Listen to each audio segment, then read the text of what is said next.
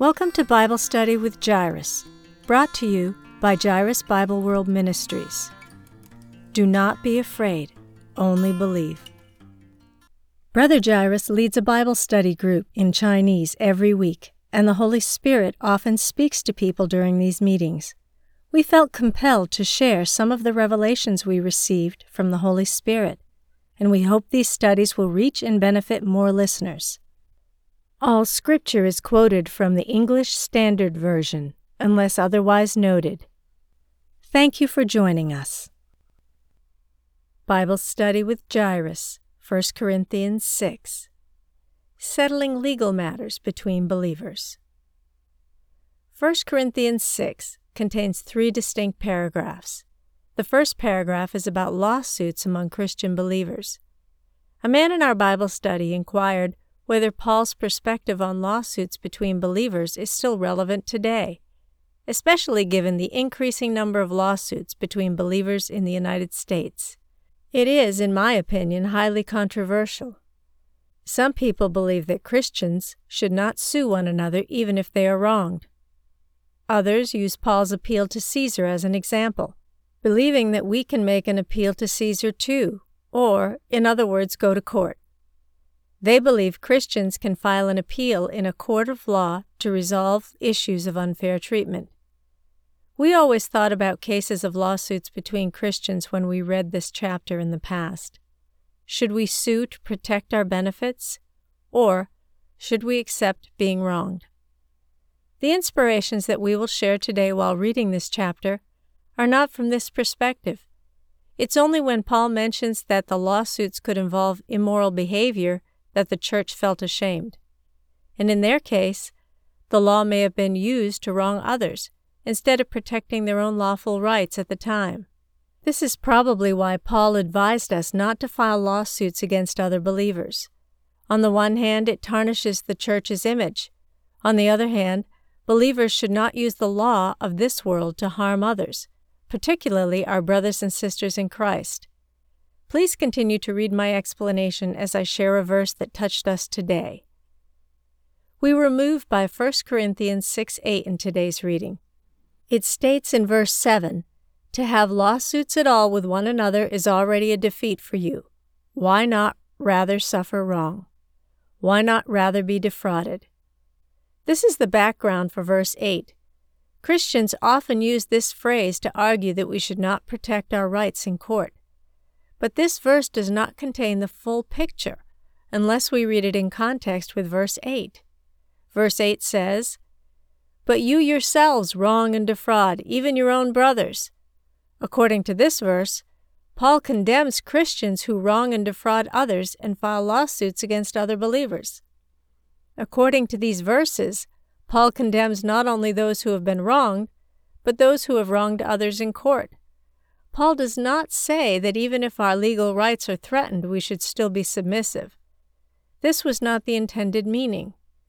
Paul could be trying to say, it's not good for those who have already committed offenses to bring lawsuits against others, especially other believers.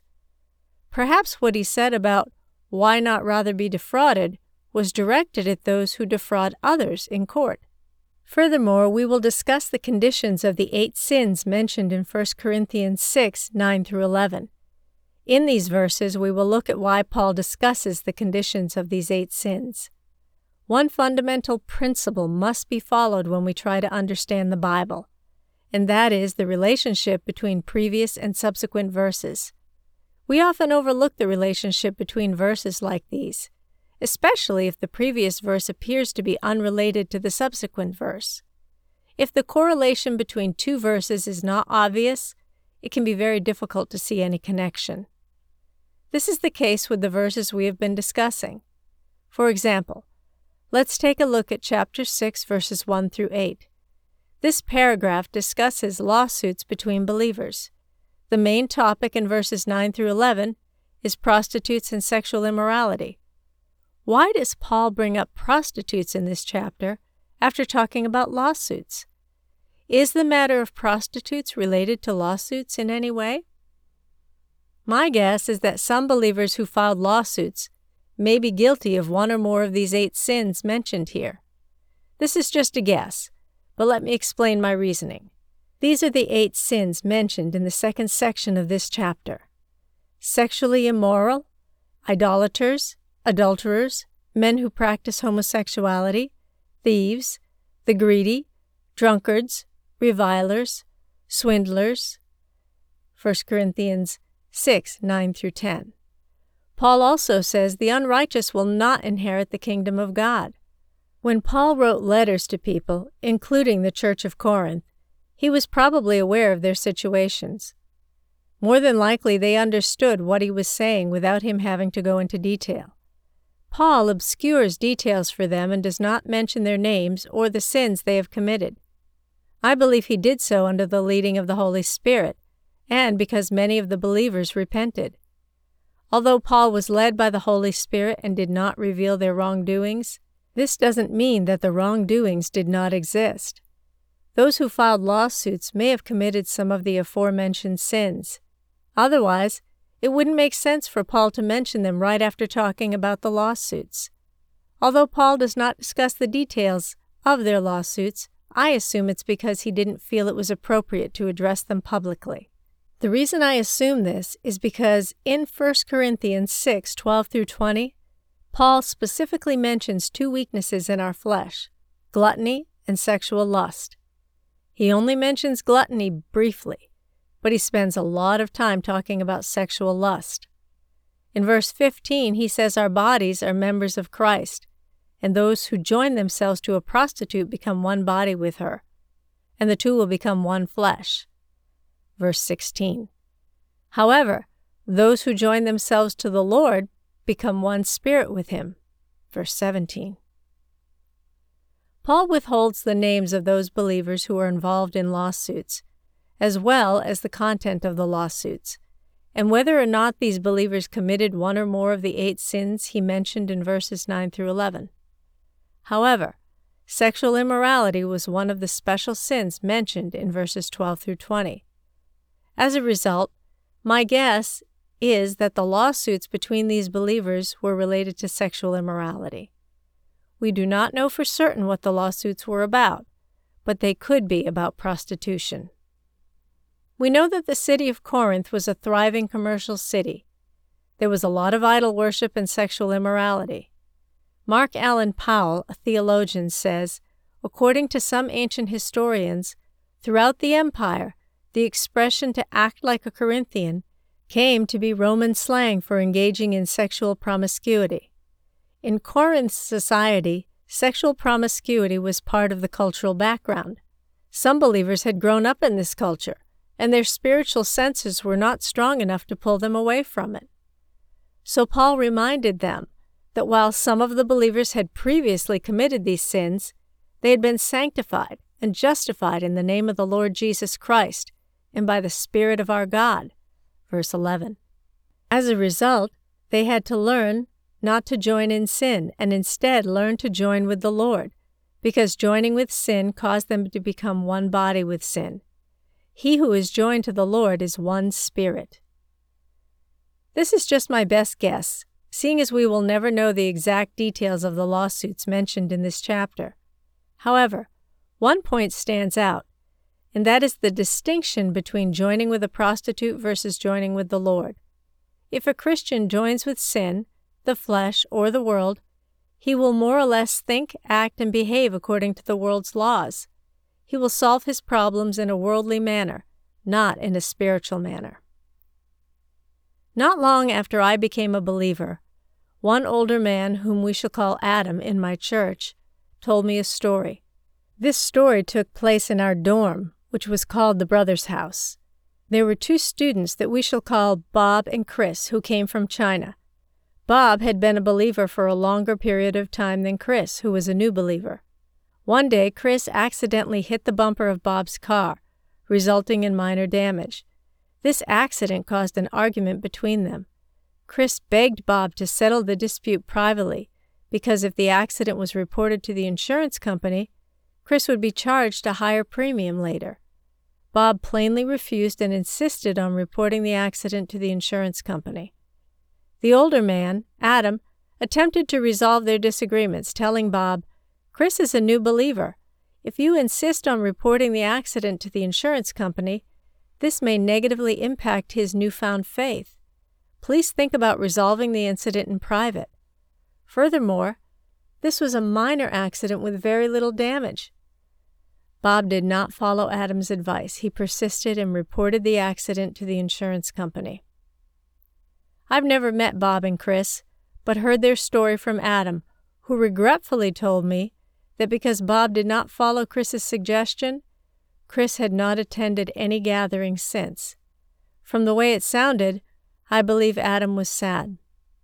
If he were Bob, he would have definitely treasured the fact that Chris, who had just received salvation, could feel the love of brotherhood more than his own insignificant loss. By contrasting the attitudes of Adam and Bob, we can see that Bob was following in the footsteps of the world. This is not incorrect. In the United States, reporting a car accident to an insurance company is a basic step. To Adam, who was more mature and passionate, acting in a worldly manner was not wrong, but rather it lacked the love of God. He valued Chris's spiritual life and didn't want his faith to be hurt through this small incident. Is there anything wrong with reporting an accident to an insurance company in this example? Certainly not. Does Chris feel loved if Bob reports this incident to an insurance company? Of course not.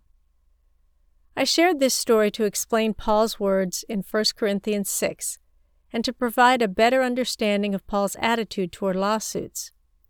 Assuming that Adam in the above story is Paul, and that the car accident between these two believers occurred in the church of Corinth and is recorded in 1 Corinthians, can I assume that Paul disagreed to report the car accident to the insurance company? Or am I correct in assuming that Paul preferred resolving the incident privately, following the car accident? It would not be reasonable for me to interpret Paul's words in this manner. But if we explain Paul's attitude toward lawsuits in 1 Corinthians 6, we might make the same mistake. Paul was more concerned with whether or not there was love among brothers than with whether or not filing lawsuits in court was appropriate. Paul says, Can it be that there is no one among you who is wise enough to settle a dispute between the brothers? Verse 5. Paul may not have objected to believers filing lawsuits in court, especially if believers were forced to do so or their rights were violated. If that was the case, Paul might have advised making an appeal to Caesar, similar to what he did. Paul was concerned that the believers of the Corinthian church were still living in the flesh. Apart from having possibly committed some of the eight sins he mentioned in verses 9 through 11, the spiritual life of these believers was still immature, as they were still living in their flesh. Paul said, Food is meant for the stomach and stomach for the food. Verse 13. This verse contains a lot of meaning. It reminds me of the phrase, Man eats for the sake of being alive, but man does not live for the sake of eating. Eating is a necessary part of life, but it is not the center of our entire life. Our lives should be guided towards something more meaningful, much like human sexuality, which is not only for human reproduction, but also many other rightful causes. Sexual lust is not all we want in marriage, and it is not right to have lust outside of marriage or with a prostitute. If some Corinthian believers committed sins out of lust, resulting in lawsuits as a result of these sins, this is not what Paul would have wanted to see. Paul hoped the Corinthian believers realized that although some of them committed similar sins, they could experience the redemptive power of Christ that is mentioned in this verse. You were washed, you were sanctified, you were justified in the name of the Lord Jesus Christ and by the Spirit of God. 1 Corinthians 6:11. These words appear simple, but they are difficult to put into practice. How many Christians today live in sin despite the fact that they have already been sanctified and justified by the Spirit of God? Why do they live with this contradiction?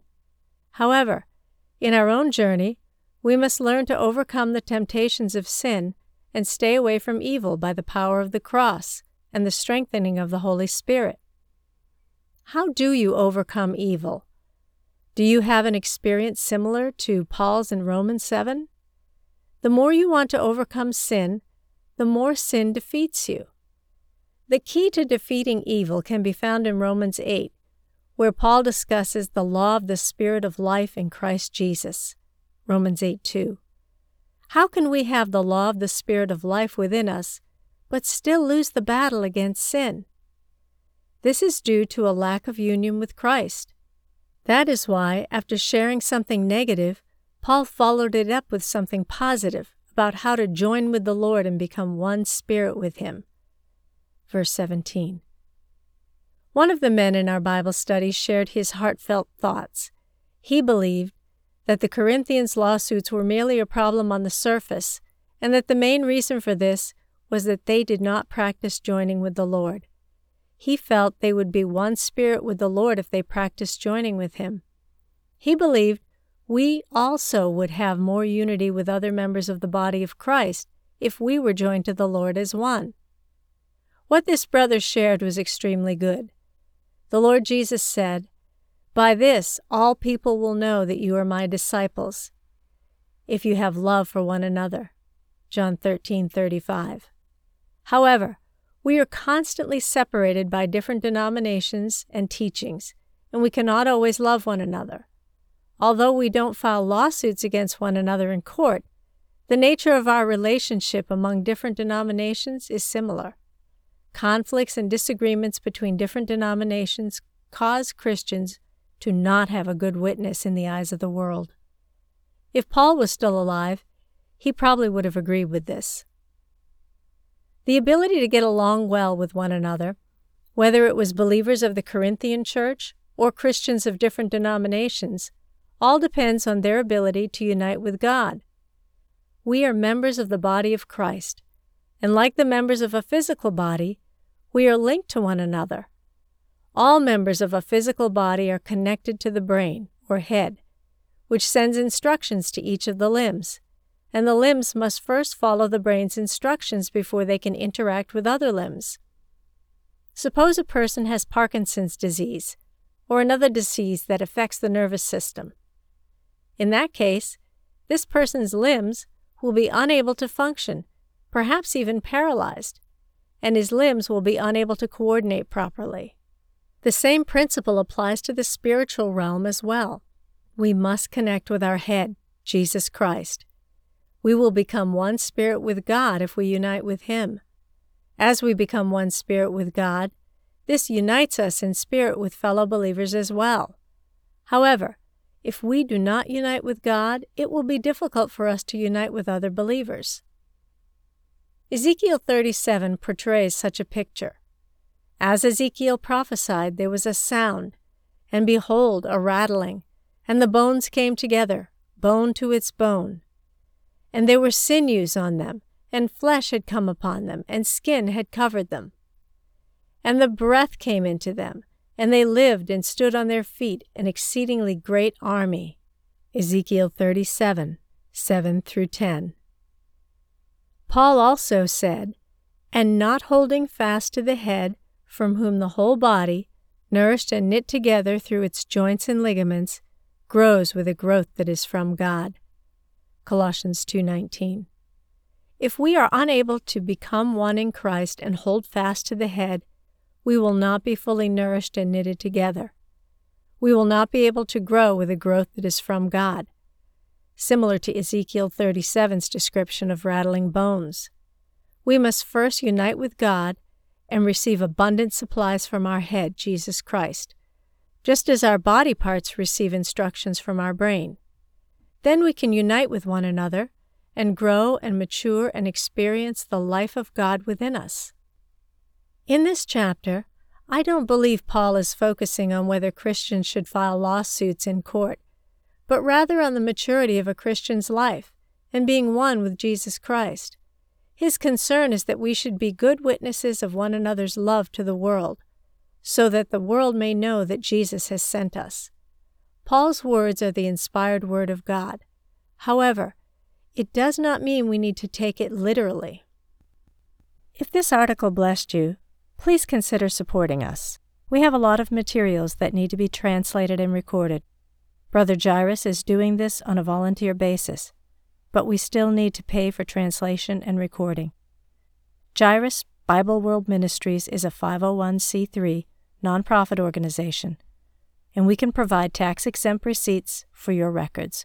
You can visit our website, www.jairusbibleworld.com, to donate online or send a check to P.O. Box 1643, Ellicott City, Maryland 21041.